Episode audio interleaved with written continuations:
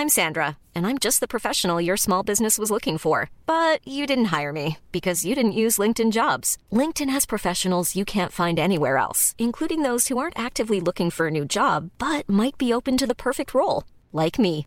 In a given month, over 70% of LinkedIn users don't visit other leading job sites. So if you're not looking on LinkedIn, you'll miss out on great candidates like Sandra. Start hiring professionals like a professional. Post your free job on linkedin.com/people today.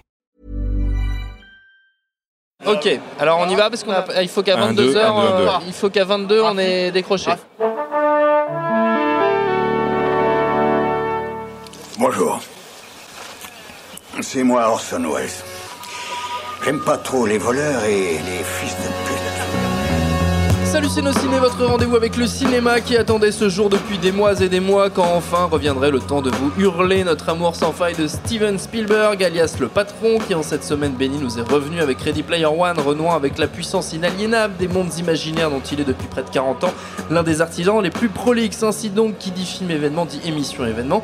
Et ils sont 5 pour l'instant bientôt 6 ici au Grand Control en public pour se lancer dans le grand bain de l'Oasis. Julien Dupuis salut Julien. Salut. Alexandre Arvo salut Alex. Salut Thomas. David Honora, salut David. Salut Thomas. Stéphane Moïsaki, salut Stéphane. Salut Thomas. Et Perrine Kenson, salut Perrine. Salut Thomas C'est nos ciné épisode 130 et c'est parti.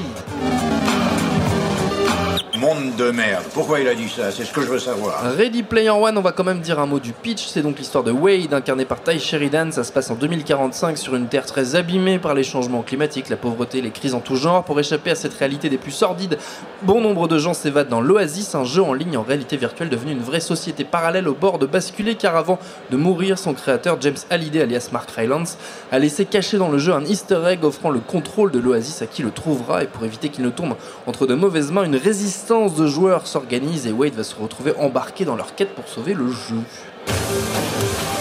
But I found something much bigger than just myself. Are you willing to fight? Help us save the Oasis. Et outre Rylance et Sheridan au casting, on trouve Olivia Cook, Ben Mendelsohn ou encore Lena Waite. Alors, qui veut se lancer dans cette euh, folle assemblée? Allez, Alexandre, tu me regardes avec tes petits yeux de, de Ah, merde. tout, de tout, de tout, tout des Charentes. Alors, Non, je l'avais pas du tout vu venir celle-là. Ah, c'est pour toi. Euh, Allez, alors, vas-y. non, on peut faire un petit euh, euh, previously on nos ciné. C'est vrai Ouais, que lors, lors d'un nos ciné. je sais plus comment on appelle ça, club, hein, voilà. Ciné Club, ouais. Tu avais dit ce sera de la merde. J'avais dit, évidemment, par pur trollisme primaire, j'avais dit ça va être une bonne grosse merde. Euh, je n'y croyais pas un seul instant, mais c'était un peu de la provoque. Et c'est vrai, mine de rien, c'est cette attente autour du film euh, qui était à la fois de notre part, je pense à tous, extrêmement positive parce qu'on Mhm. savait que c'était Spielberg, on avait vu euh, précédemment ce qu'il avait réussi à faire avec la motion capture grâce à Tintin, etc. Donc on était quand même, je pense, à peu près tous confiants. Mais on a eu, je- au fil des semaines précédant la sortie, moi en tout cas, j'ai eu un doute de ma part qui s'est euh, progressivement installé grâce, euh, à cause de euh, cette promo qui, voilà, en même temps, à la fois que les, résurgences du bouquin, les extraits qui ont été postés en ligne, où on voit cet afflux de. Je, précise que je n'ai pas lu le livre dont, le film est tiré, mais cet amas de, de- références pop. Ce, euh, ah, je crois qu'il y a un sixième larron qui va arriver bientôt. Sixième larron qui Euh, va arriver, qu'on va accueillir comme, comme il se doit. euh, euh, bref, j'avais quand même un peu peur avant d'aller voir le film, je l'avoue. Euh, le syndrome euh, doudou, euh, comme dirait certains. Rafik Djoumi qui est là Hey, Voilà. Rafik Jomi nous a rejoint, je vous demande de l'applaudir. Euh, on va serrer, on va serrer. Il y a une chaise juste à côté de nous. Voilà. Euh, donc j'avais assez peur et finalement mes craintes ont été balayées en, euh, on va dire, 5 minutes à peine. hein, euh, D'accord. euh, donc euh, je vais aller assez brièvement parce qu'on est beaucoup, mais euh, impression, On a du temps, impression, impression à chaud puisque pour le coup moi j'ai vraiment vu le film il y a à peine 5 heures, donc c'est tout frais dans ma tête. Je précise que je l'ai découvert dans sa version. euh, 3D, je l'ai vu Oui. euh, en relief, euh, ce qui euh, ne gâche rien parce que le, le- le spectacle n'en est que plus euh, intense, même si ça a ce, ce défaut habituel d'assombrir un peu l'image, euh, etc., etc. Mais on va pas refaire le, le procès de la 3D. Euh, film assez, euh, assez réussi avec des scènes dont on va sans doute parler à- à- à- plus longuement tout à l'heure, mais euh, euh, parmi l'amas de, de références, de citations du film, il y a euh, ce, ce- ce- ce pivot central pour moi qui est la scène qui fait référence au Shining de Kubrick Oui. et qui euh, nous en a tous, extraordinaire. euh, nous tous mis vraiment dans la gueule. Oui, alors euh, ça sera une émission 100% spoiler. Hein. Ouais, Euh, mais bon. euh, le mal est fait, hein, c'est parti de c'est toute ça. façon. Non, mais ce que, ce que, je- que- ce que je Vous pouvez quitter la salle si vous n'avez pas vu le film. Non, mais ce que, je trouve, ce que je trouve assez dingue, c'est que ce film-là sort quelques semaines avant ce qu'on nous promet comme être le grand, euh, euh, le zénith de la marvellerie euh, avec Avengers Infinity War, où sans être un troll de base, sans être un hater, comme on peut nous, des fois nous juger un peu hâtivement de, Marvel, etc., on peut d'ores et déjà dire, même si j'ai pas vu que le ce film, sera une bonne grosse merde. non, je vais pas dire que c'est une grosse merde, mais oh, je, je pense qu'il n'y aura pas une seule scène, il y aura pas une seule scène du film qui aura plus d'inventivité que la, la- la- par exemple la scène de la poursuite, la première course qu'on voit dans, dans Ready Player One, qui est un truc euh, qui, euh, voilà, euh, est, est totalement flip, totalement tripant, euh, totalement maîtrisé de A à Z, d'une- lisibilité, d'un, bah, extrêmement enthousiasmante. Et, et- et ce que je voulais dire en, en citant Avengers, c'est ce côté méli-mélo de stars, de références, de personnages, etc. C'est que il y a un paradoxe avec ce film-là qu'on connaissait dès le début, avant même de l'avoir, le, le compte tenu du matériau de base qui est le, le bouquin, c'est que c'est à la fois un film qui est original dans le sens où euh, c'est euh, c'est pas une adaptation, enfin si, si c'est une adaptation de bouquin, mais c'est pas un truc euh, qu'on attendait depuis très très longtemps. C'était quand même un, un- un film qui est voilà, il tournait depuis 2016 euh, pour la partie prise de prise de vue réelle, mais je pense pas que c'était un film qui, qui a déclenché des orgasmes ah, comparables aux Marveleries justement. Mm. Et et en même temps, le film, il a joué de ça. C'est ce que je reviens sur la partie marketing, c'est que ces dernières semaines, on a quand même beaucoup eu, vu passer euh, les références vidéoludiques que, que- le film a à foison, les références cinématographiques. Ah, il y a Freddy, ah, il y a Chucky, euh, ah, il y a Chun-Li, machin, etc. Et donc, ce, ce- ce qui est paradoxal avec ce film-là, c'est qu'il a beau être très original dans sa façon d'être, dans sa mise en scène, etc. Et en même temps, il y a ce petit fond de sauce, euh, fond de sauce marketing qui peut en, dé- en dérouter certains, en dégoûter, voire même certains. Mais il faut passer outre, il faut pas se dire que ça va être du, euh, de l'étalage de références à tir même si par moments, voilà, ça peut paraître un peu parfois lourdingue, mais pour moi, c'est vraiment euh, une, excellente, un excellent film, tout simplement. Tout simplement. Je vais donner tout de suite la parole à, à Rafik qui nous a, qui nous a... Bonjour Ah, salut les gars. Qu'est-ce que vous faites là tous moi, moi- moi, je passais pour un verre. Euh, Bah oui. oui. Alors donc, Donc. euh, donc ce Ready Player One Rafik. Alors, Ready Player One. Alors, justement, j'ai entendu en arrivant le, le terme euh, cinéma doudou, donc ce dont tu, tu avais peur, Alex. Euh, c'est effectivement une crainte qu'on aurait pu avoir, mais c'était peut-être mal connaître euh, euh, son auteur. Euh, moi, je, le- je qualifierais le d'anti-doudou, carrément. Euh, C'est-à-dire que c'est un film qui est, euh, d'un point de vue thématique, dans, dans la, ligne, dans la droite lignée de Tomorrowland, euh, au sens où il demande à son, activement à son public qu'est-ce que tu fais de ton imaginaire? Euh, donc oui, bien sûr, on, on- on- on convoque, on invoque tous les fantômes du passé et même d'ailleurs ceux, du présent, ils sont rendus cohérents par le fait que de toute façon, nous-mêmes sur Internet avons ces avatars euh, pour, circuler. Donc euh, on peut vite balayer la question marketing parce que de toute façon, enfin voilà, euh, si tu, vois Robocop, évidemment, moi quand j'étais sur les forums en 2004-2005, tout le monde avait un avatar Robocop, ça tombe sous le coup de l'évidence. Ce qui est à noter par contre, c'est que Spielberg a délibérément voulu éviter les références à son propre cinéma. Euh, et, et donc déjà, ben, d'une part, son nom et la boîte, enfin le logo emblème qui débute le film, de toute façon, c'est la référence ultime, euh, pas besoin d'en rajouter, mais aussi c'est une façon pour lui un peu de euh, se, se glisser un, un peu plus dans la, la peau du personnage euh, au cœur de l'intrigue qui est donc le créateur de, de, Oui. de- de- de cet univers.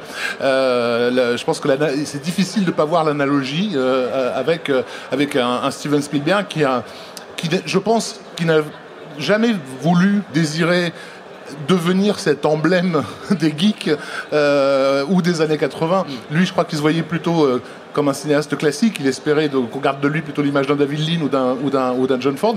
Il fait avec ce qu'il a. A priori c'est ce qui va rester de, de- lui à la, à, la, à la fin de ses jours. Et, je pense que ce ce script de, de Zach Penn, euh, c'est- d'abord ce, que ça- ce, lui ça lui a évoqué. Euh, parce que, euh, en tant que early geek, il fait partie de ces geeks qui ont toujours vécu ça comme une maladie. Euh, il n'y a rien de, comment, il y a rien de glorifiant euh, pour lui là-dedans. Et la façon d'ailleurs avec laquelle que je ne révélerai pas, avec laquelle il nous montre ce que fut le passé de ce personnage et son enfance. Voilà, ça, c'est la mélancolie, elle est, elle est, elle est, elle est lourde, hein. d'accord? Euh, par contre, au même titre que le personnage, il l'invite à, être attentif. Euh, et d'ailleurs, euh, ça m'intéressait de voir que euh, Zach Penn, qui, qui, qui était- un copain de, Klein, euh, le- l'auteur du bouquin, il se connaissait bien avant euh, que Klein écrive son, son- livre. Euh, en fait, les, modifications qui ont été apportées au, film, elles touchent euh, un peu à cette thématique, puisque dans le bouquin de Klein, à ce que j'ai compris, que je n'ai pas lu, hein, mais c'est ce que j'ai pu euh, voir sur les forums, euh, les épreuves reposaient énormément sur des questions de référence. Là où dans le film, elles reposent sur des questions d'attention euh, avant tout. Donc c'est vraiment une façon de dire soyez attentifs, les signes sont là. C'est-à-dire au- au-delà de la référence, il y a des choses qui sont qui sont qui sont en, en germe et, et qui, nous, qui vous appartient de, de cueillir pour vous les réapproprier. Euh, donc ça c'est bon.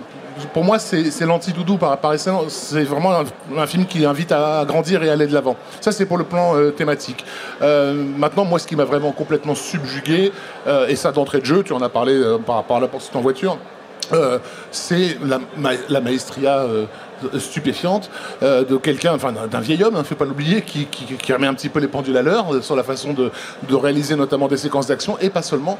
Il y a une lisibilité dans le Capharnaüm qui est juste ahurissante, une façon de diriger le regard du public, de lui donner toujours la bonne information au bon moment avec un timing impeccable. Il se permet des choses.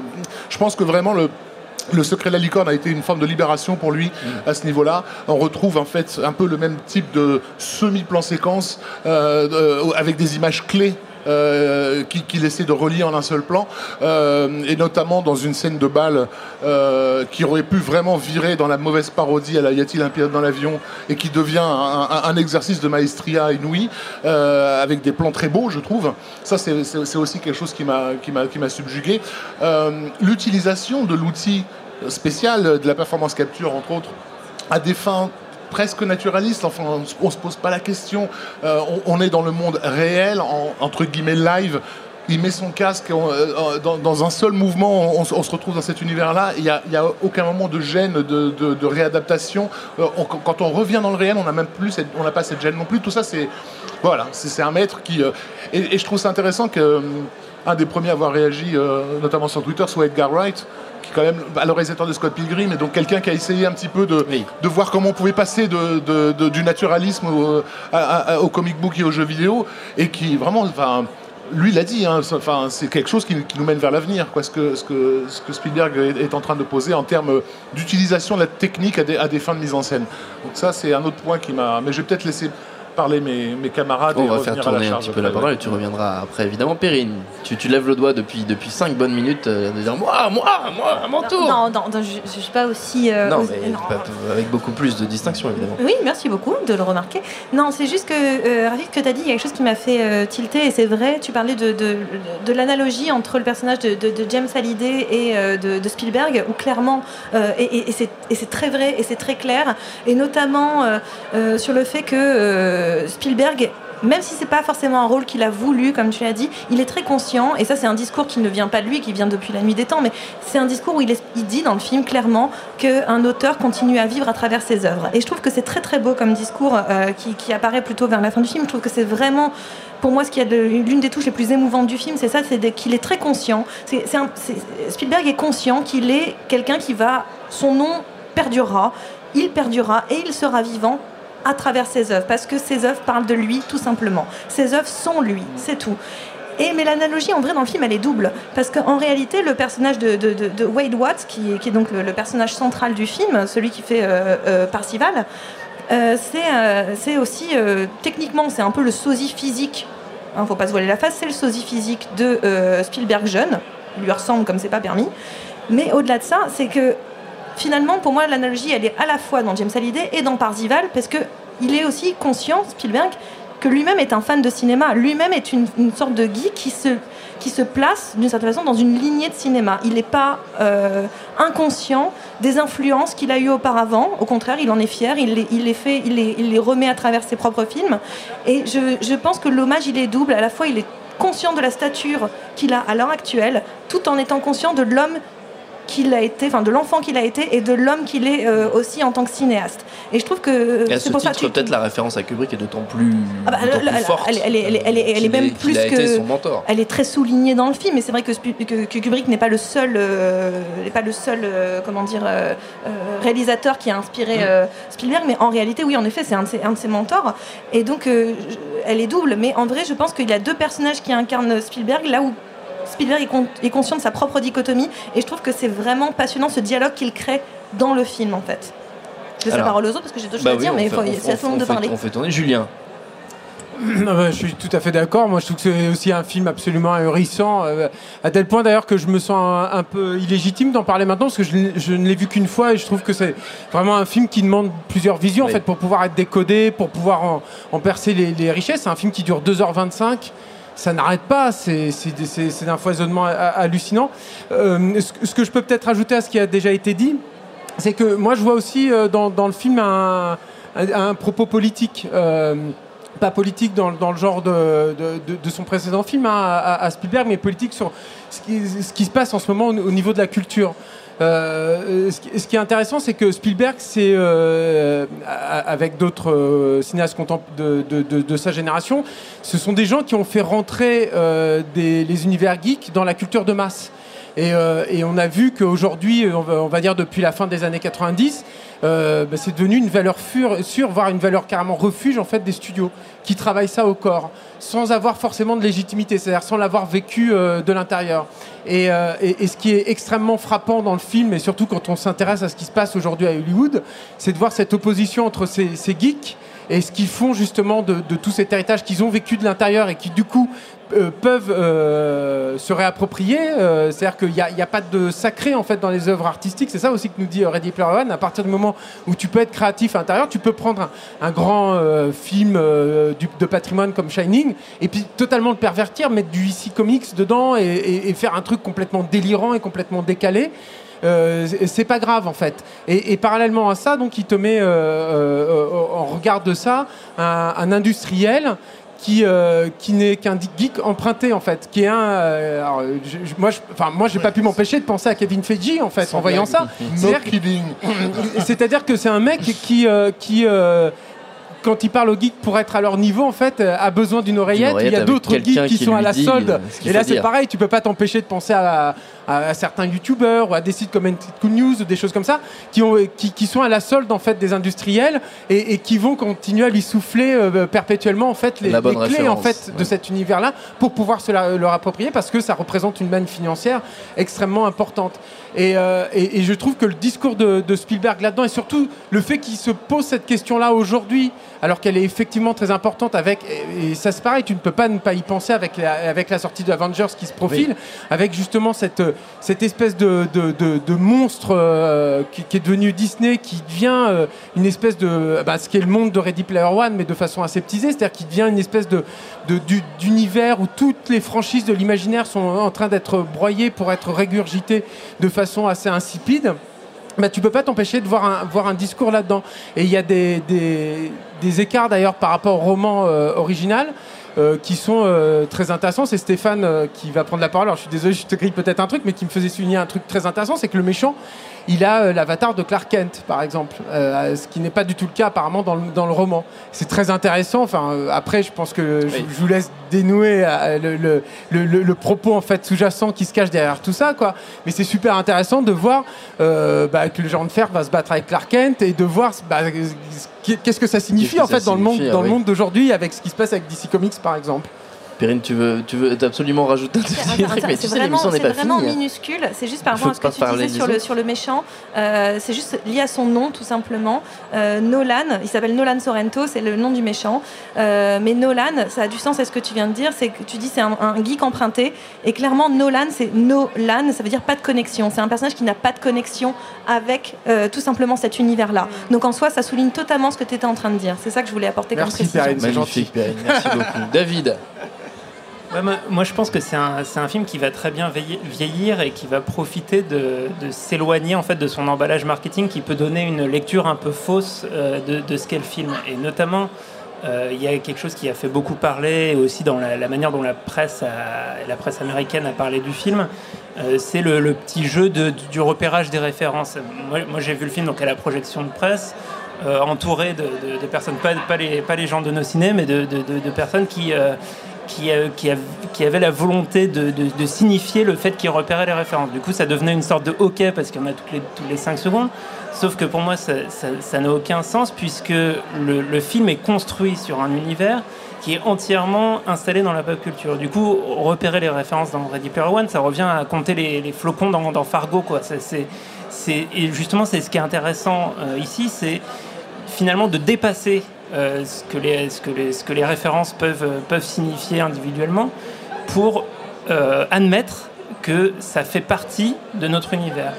Et, euh, et du coup, il y a, y a énormément de choses qui, qui, qui- reposent sur le, sur le fait que, ben, enfin, c'est le pitch du film et ça paraît un peu bête de dire ça, mais qu'il y, y a un discours en- entre le, ce, qui ce qui relève du réel et ce qui, ce qui relève du virtuel. Et euh, la manière dont est traité le, monde virtuel dans Ready Player One, c'est euh, un, monde dans lequel tout est permis et qui permet donc à l'ensemble des, personnages du film et l'ensemble des personnages de cet univers euh, d'accorder d'ac- d'accorder le, monde à leur désir. Et c'est quelque chose qui, est, qui, sur le papier, est hyper, comment dire, attrayant. Tout le monde a envie de ça. Et en même temps, euh, c'est quelque chose qui est aussi montré comme dangereux. Et, ce, discours sur euh, le, fait que, euh, aussi merveilleux que soit le virtuel, il y a des choses à retrouver dans, la réalité. Ça me paraît aussi faire partie de l'autoportrait que, fait Spielberg.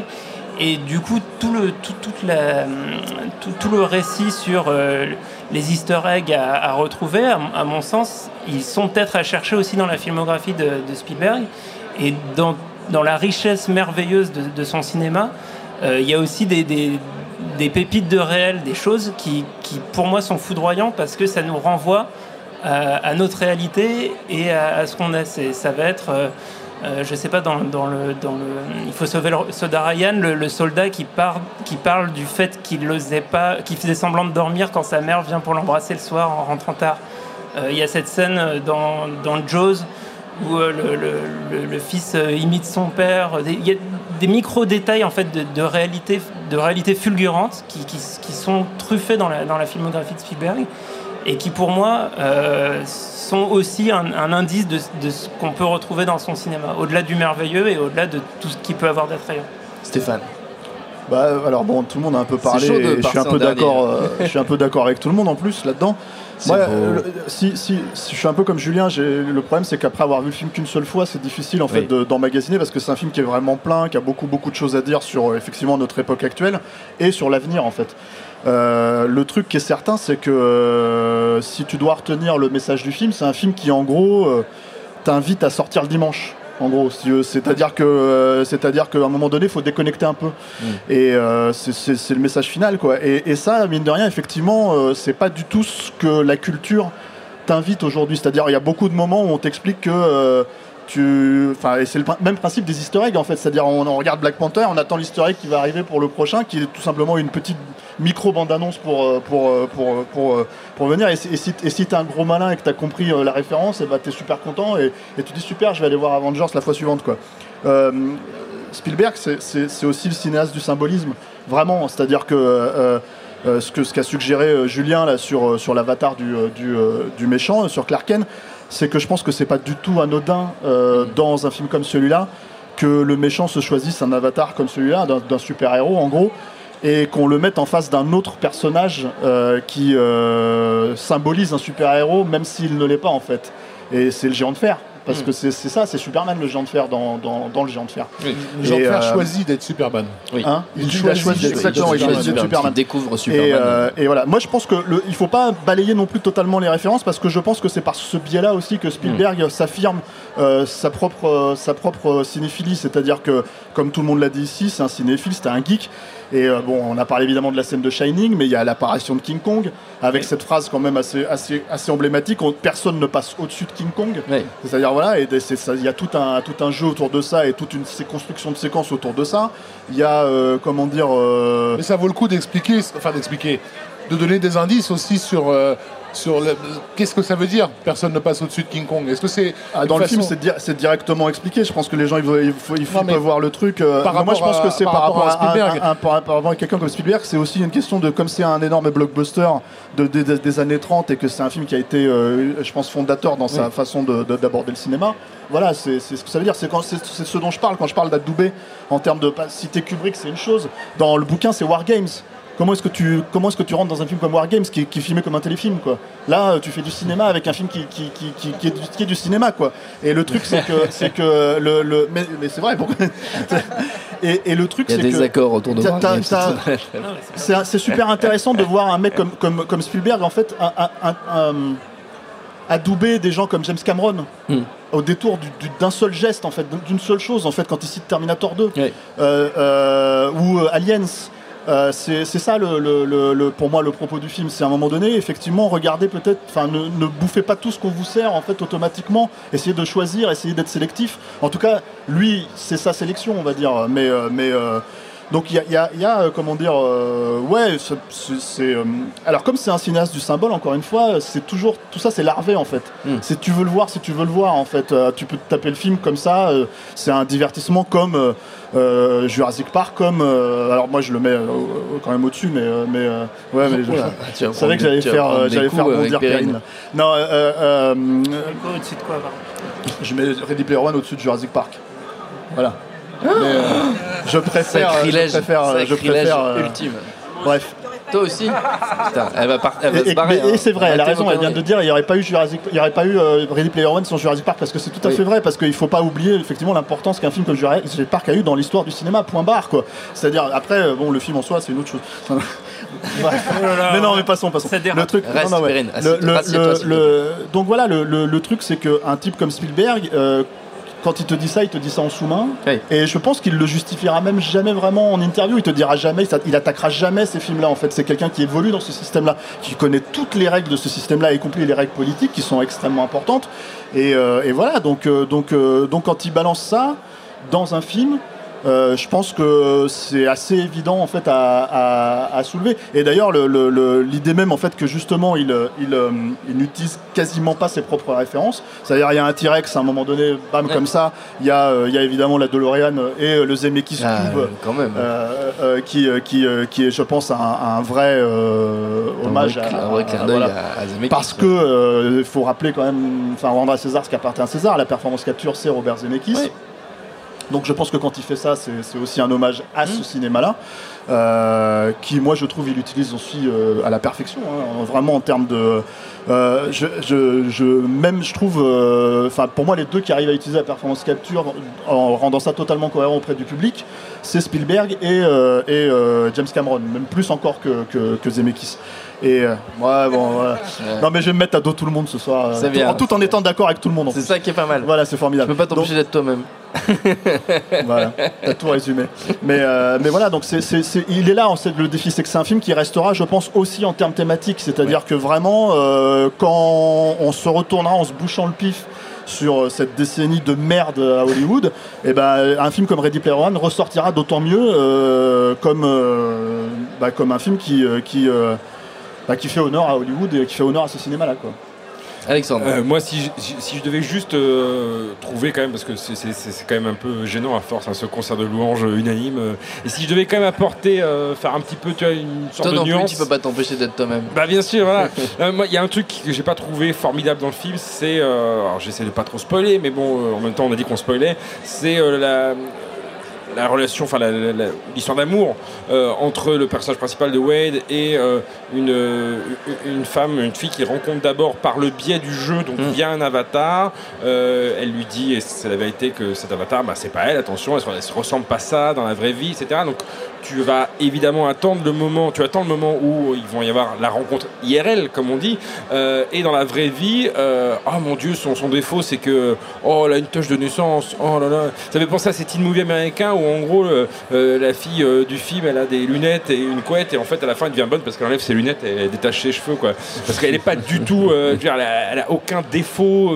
Enfin ça reste interprété par une actrice hein américaine. Elle qui est pas mal, hein Bah, elle est- oui, Hein non, mais en vrai, elle est mignonne. C'est-à-dire qu'il n'y a pas de, de- il y a- pas ce côté euh, provocateur qu'on aurait pu si ça avait été, je sais pas moi. euh, Un euh, type qui s'appelle Chuck et qui vit dans la cave de sa non, mère. non, mais même, même tout en restant une fille, sans, sans, sans, sans, voilà, je sais pas moi, une obèse tétraplégique. Vois Ouais, mais Là, il y aurait un petit après, truc un petit dans peu, l'écriture- euh, dans voilà. l'écriture du personnage, je trouve c'est ça un peu facile. C'est pas un film des frères Dardenne, tu sais, t'es t'es ouais, conscient de ça. Et dans l'écriture du personnage, tu peux comprendre qu'une personne qui a une tache de naissance sur la tronche, eh ben, elle le vit mal. Enfin, je pense que tu as plein de gens Bien dans la vraie vie qui le vivent mal dans la C'est super offensif ce que tu es en train de faire, Alexandre. On T'es- va se mettre t'es pas très, euh, t'es Au contraire, au contraire, je suis, au Devin. contraire, je suis hyper open-minded. Je dis, euh, si vous avez une tâche comme Khrouchtchev ou Jean-Luc Reichmann, c'est pas grave, on vous aime quand même.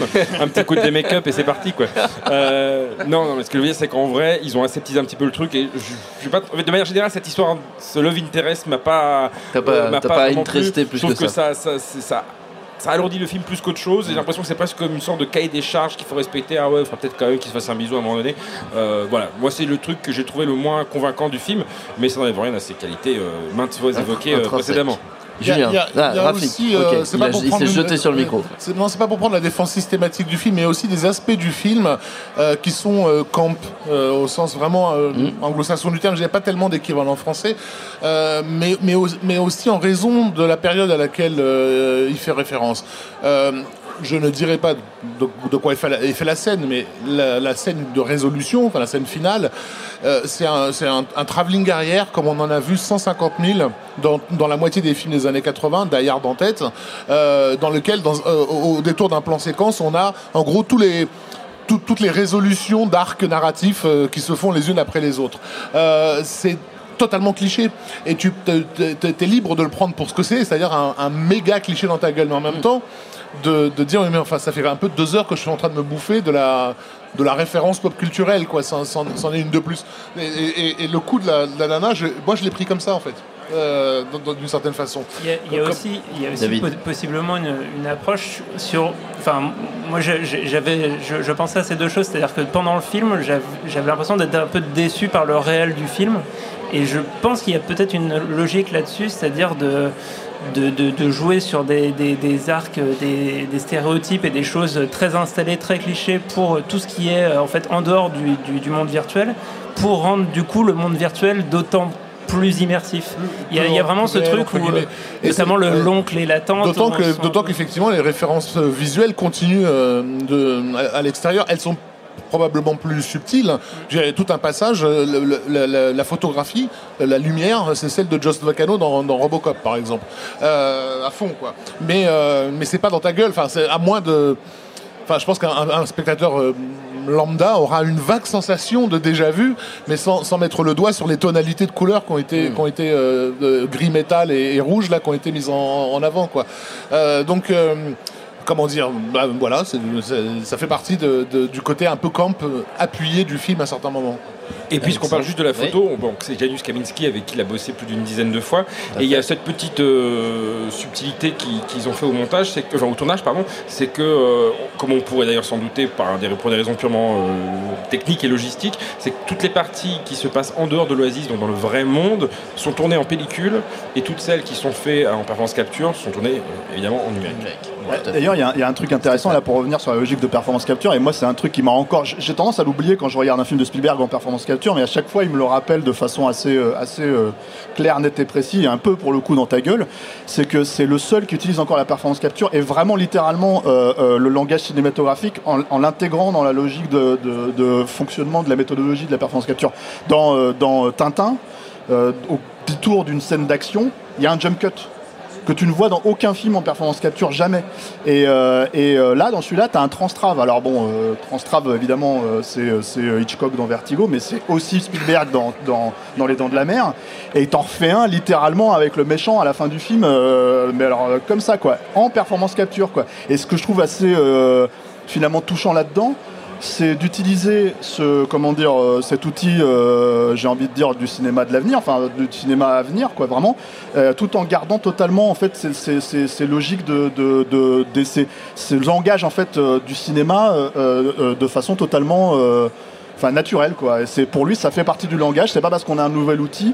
Et, et c'est un peu, c'est bien que quelqu'un comme lui le rappelle parce que l'emploi de la performance capture, on, bon, on a cité les grands, hein, on a cité Zemeckis, on a cité Cameron, on a cité euh, euh, Spielberg, mais c'est aussi dans les Tortues Ninja et ce genre de conneries. Et le truc, c'est qu'en général, euh, c'est des caméras, des mouvements de caméra qui tournent autour des personnages sans, même se poser la question de à quoi sert l'outil en question et, quelles sont les multiplicités, les multiples possibilités en fait de, l'outil. Donc c'est bien d'avoir aussi ça. Et je pense que ça permet aussi de, ça permet aussi de vendre quelque part l'idée même de la performance capture. Julien. Je, voulais juste rajouter un truc, c'est que euh, c'est aussi un grand film euh, technologique, euh, Ready Player One. Enfin, on l'a- déjà évoqué là. Et, je pense que c'est aussi un grand film technologique parce qu'il il correspond à tous ces films-là. C'est-à-dire que je pense que chaque grand film qui a fait avancer la, façon de filmer le monde, que ce soit le King Kong de, de 33, que ce soit 2001, l'Odyssée de l'espace, que ce soit Avatar, que ce soit Jurassic Park, et donc que ce soit Ready Player One, tu te retrouves fatalement à, un moment euh, pivot où le, propos du film euh, fait écho à, la méthode euh, adoptée et à ce que ça signifie en fait dans notre vision du monde et dans notre façon d'appréhender ce qu'on est en train de, voir en fait, ce que le cinéma reflète de ça.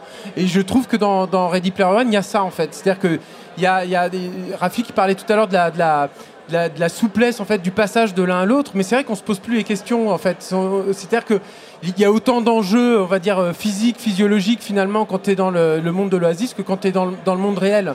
Il y a, il y a- y a pas de il y a pas de différence en fait là-dedans. Il y a une il y a une symbiose euh, totale il me semble hein, et les personnages sont incarnés aussi bien euh, dans- quand ils sont dans l'oasis que quand ils sont dans le quand Bah, ils sont dans le au monde réel. point- au point, il en joue, d'ailleurs, de et- cette, et- euh, de- oui. de ce parallèle, en complètement. Fait. et, et- Oui, pardon. et non, juste pour t'amener Raph, et après je te laisserai la parole, mais et, jusqu'à quel point, ou désolé, juste pour l'anecdote, il y a un truc qui est super intéressant, c'est qu'ils ont refait euh, le, le système de cinéma virtuel qui était donc qui avait cours sur Avatar, sur tout ça, mais Ouais. avec avec un- un- une différence qui est intéressante, c'est qu'ils ils portaient des, des casques de réalité virtuelle eux-mêmes, Euh, certains des comédiens et certains euh, membres de l'équipe, pour se repérer justement dans l'Oasis. Et je trouve que ça fait un voilà, il y a, il y, a, il y a une concordance en fait de faits. C'est c'est ça les grands cinéastes aussi, c'est des gens qui, qui alignent les planètes quoi au bout d'un Ouais. moment. Et il a préparé son découpage hein, en se baladant dans les décors en- avec Ce un casque déjà fait sur virtuel, euh, Tintin. ce qu'il avait déjà fait sur Tintin.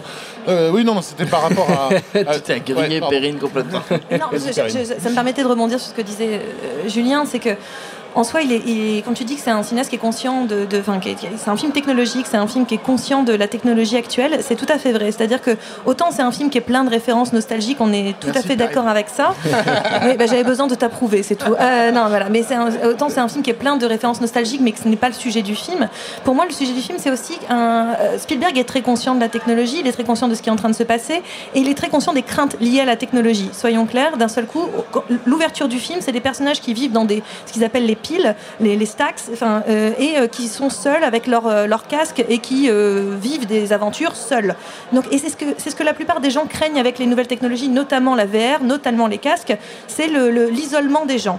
Mais ce que dit tout le film, c'est que c'est l'inverse, c'est-à-dire que l'humain, de base, est un personnage, enfin, pas un personnage, l'humain a un instinct grégaire. C'est que sa base, c'est d'être en groupe.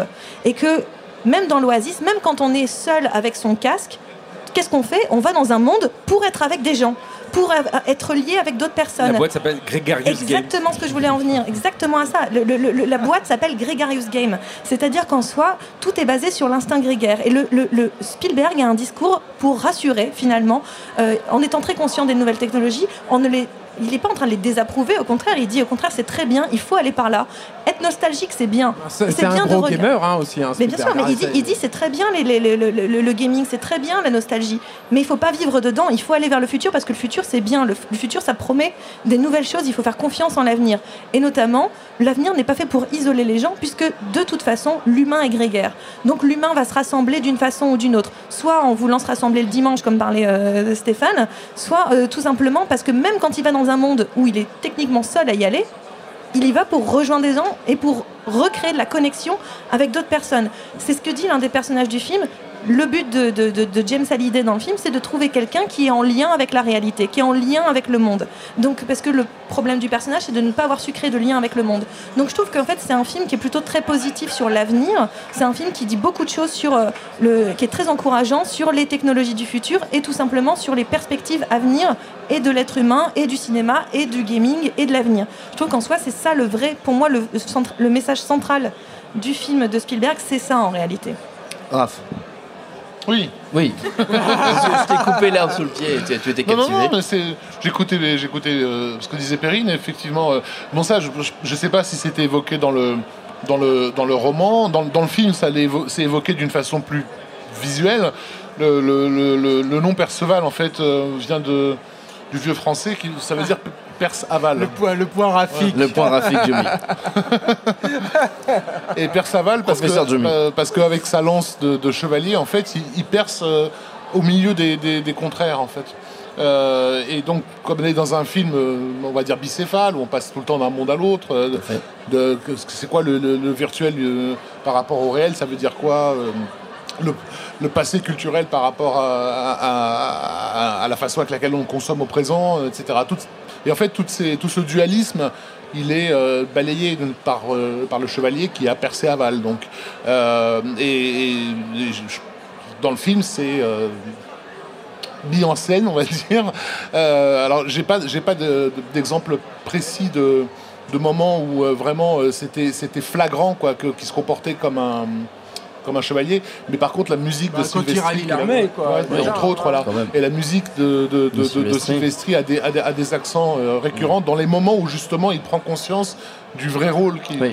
a. C'est-à-dire pas celui qu'il a fantasmé d'être le premier sur le tableau, euh, etc., mais, mais de, bah, de son rôle dans l'histoire avec un grand Oui. H. quoi. Mais euh, aussi simplement, euh, je, je- Après, je passerai la parole à David. Je reviens à mon histoire de, de, de, de, de, de- de rassembler, de, de, Oui. de Gréguin, mais parce que Perceval, c'est dit dans le film, Perceval, c'est quand même le personnage, donc Percival, Perceval, euh, c'est ce, per- c'est ce personnage de la table ronde qui a trouvé le Graal euh, par lui-même, Tout tout, seul. seul. Et donc finalement, tout le long du Enfin, film, c'est plus- plusieurs personnages, personne. Oui, mais- il y, a- il y a ça aussi. on, on est, on est d'accord justement. Oui, mais oui. C'est-à-dire que l'idée, c'est que ce personnage qui techniquement est le type qui a trouvé tout seul le Graal, euh, en fait, tout le long du film, on nous explique que, enfin, en progressant dans le film, que c'est finalement en se rassemblant, en créant une équipe, en créant une table ronde d'une certaine façon, mais voilà, en se rassemblant et aussi tout simplement parce que la culture, la pop culture, la pop culture c'est quoi? Pourquoi c'est une pop culture? Parce qu'elle est commune, parce qu'elle est, elle est partagée avec beaucoup de personnes. Donc c'est-à-dire que si tu es tout seul à avoir tes références, bah, tant mieux pour toi. Mais en fait, la, la- la force de ce monde-là, c'est parce que c'est un monde commun. Donc en fait, enfin, je ne fais qu'appuyer ce que je disais depuis tout à l'heure, hein, c'est juste ça. Mais euh, soyons bien clairs. Mais en soi, c'est c'est ça. Et le, le- rien que le nom du personnage et son évolution qui apprend à partir seul pour finir en équipe n'est que ce discours-là sur, euh, sur l'instinct grégaire. Donc on peut jouer en effet sur le nom de, de, de Perceval ou tout simplement aussi de la, la- la mythologie euh, du, du- du roi Arthur. Et c'est ça qui est, qui est vraiment fascinant. Il va tellement convoquer un milliard de choses qui soient de la pop culture, mais tout simplement de la mythologie pure et dure, que c'est un film en soi terriblement complet en fait. La légende arthurienne, c'est, arthurienne, c'est un peu la première pop culture euh, au C'est- monde. C'est clairement la, la première création C'est pop culturelle. c'est la première création pop culturelle. David, Euh, Oui, et puis il y, a, il y a effectivement aussi un, un- un- un double discours euh, sur, sur à la fois, euh, en fait, l'o- l'opposition à la fois sur le plan de la technologie et sur le plan de la culture entre ceux qui veulent euh, l'utiliser pour asservir les gens et les diviser et ceux qui, qui- qui l'utilisent pour le progrès et pour, euh, et pour le, le rassemblement des, des gens. Et Si donc je du peux coup, me permettre, la, la question de l'asservissement, euh, moi je, je parlerai de, capta- de captation d'attention. Parce Ah, que, en fait, ouais. C'est- Mais c'est pas que de l'attention parce que du coup ils, ils sont aussi exploités. euh, Oui, mais, mais Ils sont transformés mais en justement, le- le- L'enjeu euh, capitaliste d'aujourd'hui, aujourd'hui, on sait que c'est la captation Oui, d'attention. Et, et- et donc- et on se sert de la pop culture pour capter euh, le- cette attention à des fins qui sont exclusivement des fins, comme tu le dis, d'exploitation, Ouais. euh, du- en gros du porte-monnaie. quoi. Hmm. Et, c'est obligé que, c'est- que, que, que c'est- que ça gêne les créateurs de, de, bah, de pop culture et un mec comme Spielberg, euh, qui n'est pas particulièrement un communiste, hein, je précise, mais, mais, mais ça, ça, ça lui a- ça l'a travaillé aussi cette affaire. Le fait que toute son œuvre, elle serve aussi à, à- à détourner les gens d'eux-mêmes en fait. Mm. Euh, et et- et d'où, d'où, d'où l'insistance du film à nous dire de retourner vers soi, quoi, de, de, Oui. de se, voilà. Et, eff- et effectivement, c'est c'est- c'est un, c'est un film d'anticipation très court terme, c'est-à-dire que finalement les thématiques euh, déployées par le film sont euh, très contemporaines et, euh, Et il y a aussi le, le- le- le fait de, de remarquer que dans cette guerre de la- de l'attention, le, le- le- le cinéma se retrouve inclus et en concurrence avec des choses aussi diverses que euh, checker son profil Facebook. Ou, euh, et effectivement, euh, ce, ce- tel que l'Oasis est déployé, il permet du coup à une, euh, entreprise euh, effectivement de, capitaliser sur l'attention des gens. Et, c'est en ce sens que je, parlais d'exploitation ou d'asservissement, euh, de, voilà, d'utiliser leur, attention et leur, dévouement euh, à des fins mercantiles. Euh, et le, le, le, cinéma, l'imaginaire, etc., euh, peut retrouver ses droits là-dedans. C'est-à-dire qu'il y, a- cette dichotomie entre euh, comment, comment utiliser effectivement le, Et encore utiliser, déjà, il y a un mot connoté, mais com- comment se sortir de, cette opposition entre on utilise l'attention des gens pour les asservir ou les épanouir. Il y a un truc, un per- personnel, on, parle de Spielberg évidemment par la force des choses, mais je pense vraiment que le, boulot de Zach Penn me semble intéressant euh, aussi pa- par, rapport à tout ce qu'il a, a, créé qui n'était pas dans le, dans le bouquin d'origine. Euh, parce que cette, cette course de voiture n'y est pas non plus, d'après ce que j'ai compris. Euh, et, et- et cette idée que. On est, on est dans les spoilers, donc cette idée qu'on peut. puisse la gagner quand, taking a step backward, quoi, qu'en- qu'en- qu'en- qu'en faisant un pas hein, de recul, en fait. C'est comme ça qu'on qu'on trouve la porte euh, euh, Cachée. C'est presque une idée Spielbergienne pour le coup. Donc il y a, y y y un joli effort de- de- qui a été fait à ce niveau-là. Sur la question de Shining aussi, euh, je... il faudrait rappeler aussi la, la violence avec laquelle euh, la critique a traité Spielberg par rapport à, à AI, AI, en l'accusant en gros de, de- de pisser sur l'œuvre de, de Kubrick. hein. Euh, et, et pour, pour quelqu'un qui s'est voyé comme son disciple, euh, enfin moi j'ai eu la confirmation par sa productrice à l'époque, il avait fait un, elle n'a pas dit le mot, mais c'était, elle parlait d'une dépression nerveuse. hein. Euh, euh, le fait qu'il fasse ce qu'il, ce qu'il fait avec le, avec le film, et ça Julien l'a très bien souligné, on peut faire ce qu'on veut, quoi, quand, tant qu'on amène une création. C'est, un- doigt d'honneur magnifique. Euh, non mais vraiment, c'est bien à, sûr, à- ouais. à la critique qu'il a défoncé. quoi. Stéphane, tu veux rajouter quelque chose? Bah, En fait, j'allais rebondir sur ce que disait euh, euh, David aussi sur, sur euh, effectivement la- l'aspect contemporain, on va dire entre guillemets, de, de- de- du film. Euh, Spielberg, c'est quelque chose qui a toujours assez euh, intéressé la logique du futur. Quand tu regardes un film comme Minority Report, quand c'est sorti en 2002, euh, tu te disais ah, putain ça serait super cool en fait d'avoir euh, d'avoir un écran sur lequel on peut toucher bam. Cinq ans après ça arrive. Ah, il le savait évidemment. Il s'était il s'était entouré de, voilà. Mais mais il a mais en fait le film posait aussi les questions de, de et de manière très très euh, pour le coup vraiment pareil encore une fois assez, assez évidente. Mais, mais comme toujours chez Spielberg il faut arriver à le décrypter aussi quoi. Euh, de, bah, de- du fait d'être euh, vraiment euh, d'exister en tant qu'individu dans une espèce de société où on, on doit tous on, doit, on se retrouve tous en fait à être espionnés à être voilà. Il y a enfin il y a une utilisation de la publicité par exemple dans dans, dans, dans comment s'appelle dans Minority Report, c'est le cookie en fait. hein. C'est vraiment Oui. ça, c'est t'arrives, on te scanne euh, et on te balance une pub qui te, qui te concerne. Quoi. Et ça, c'était avant même qu'on se rende compte que ça existe euh, dans notre vie de tous les jours. Quoi. Et maintenant, pourtant, on, on le vit. Quoi. Et du coup, en fait, ce qui est intéressant, c'est de voir un, un- un réalisateur comme Spielberg sortir un film qui pose des questions sur le sur euh, qui s'est posé des questions sur son propre gouvernement donc il y a, il y a euh, avec euh, The Post The avec Post, euh, ouais. avec euh, Pentagon Papers et, euh, et qui se demande en fait euh, donc ça c'est pour le passé et qui se demande en fait si quelque part en fait le, le- le truc a pas bifurqué justement avec les sociétés avec avec les multinationales et ce genre de choses et la façon dont bah, ils récupèrent voilà donc euh, voilà, comme, comme le dit David, euh, quand tu vois aujourd'hui euh, les scandales qu'il y a avec euh, Facebook et, et la collecte de données et ce genre de choses, c'est c'est vraiment effectivement assez intéressant de, de- de faire la connexion et les liens dans, euh, dans, euh, bah voilà, dans, dans la logique de ta propre vie virtuelle et, et- et la, la façon de se connecter avec tout le monde. Quoi.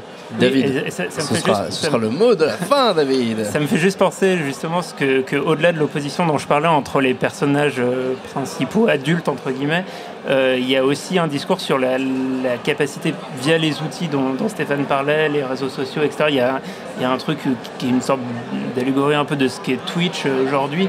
Il y a sur la capacité en fait du peuple à se réapproprier via ces outils euh, le pouvoir de l'attention. Et donc euh, et il y a tout un truc à un moment où euh, le, le personnage est intouchable parce que les gens le regardent. Et parce qu'il a capté l'attention du monde, et à partir de là, il, il- il gagne de la puissance. Et ça, c'est quelque chose qui est extrêmement perspicace, je pense, sur, sur, euh, sur le contemporain. Voilà, tout ça pour dire qu'il faut aller voir, je crois, Ready Player One euh, au cinéma. Pas mal. C'était pas mal, hein, ça vaut le coup. Allez voir ou revoir Ready Player One au cinéma. Y a si ça pas de n'est reco. encore fait. Il n'y a pas de reco Y a cette semaine. Il n'y a pas de reco cette semaine parce qu'on a déjà beaucoup trop parlé. Effectivement, du coup j'en lâche une quand même. Allez voir euh, Last Action Hero, c'est un petit film de John McTiernan qui D'accord, était euh, c'est coécrit par un certain Zach Penn. C'était Ah, son premier War- travail. War Games, c'est Et Tomorrowland. Tomorrowland, ouais, voilà, Perrine aussi, conseil Tomorrowland, c'est super, c'est l'anarchie cette émission. Notre temps est écoulé. Merci à tous les merci à Sébastien, à la technique, merci au Grand Contrôle et au public pour l'accueil. Rendez-vous sur binge.audio, le site de notre réseau de podcast Binge Audio pour retrouver toutes nos émissions, le programme des prochaines, les dates d'enregistrement en public si vous aussi vous voulez venir nous voir. Puis en attendant, on vous dit à très vite.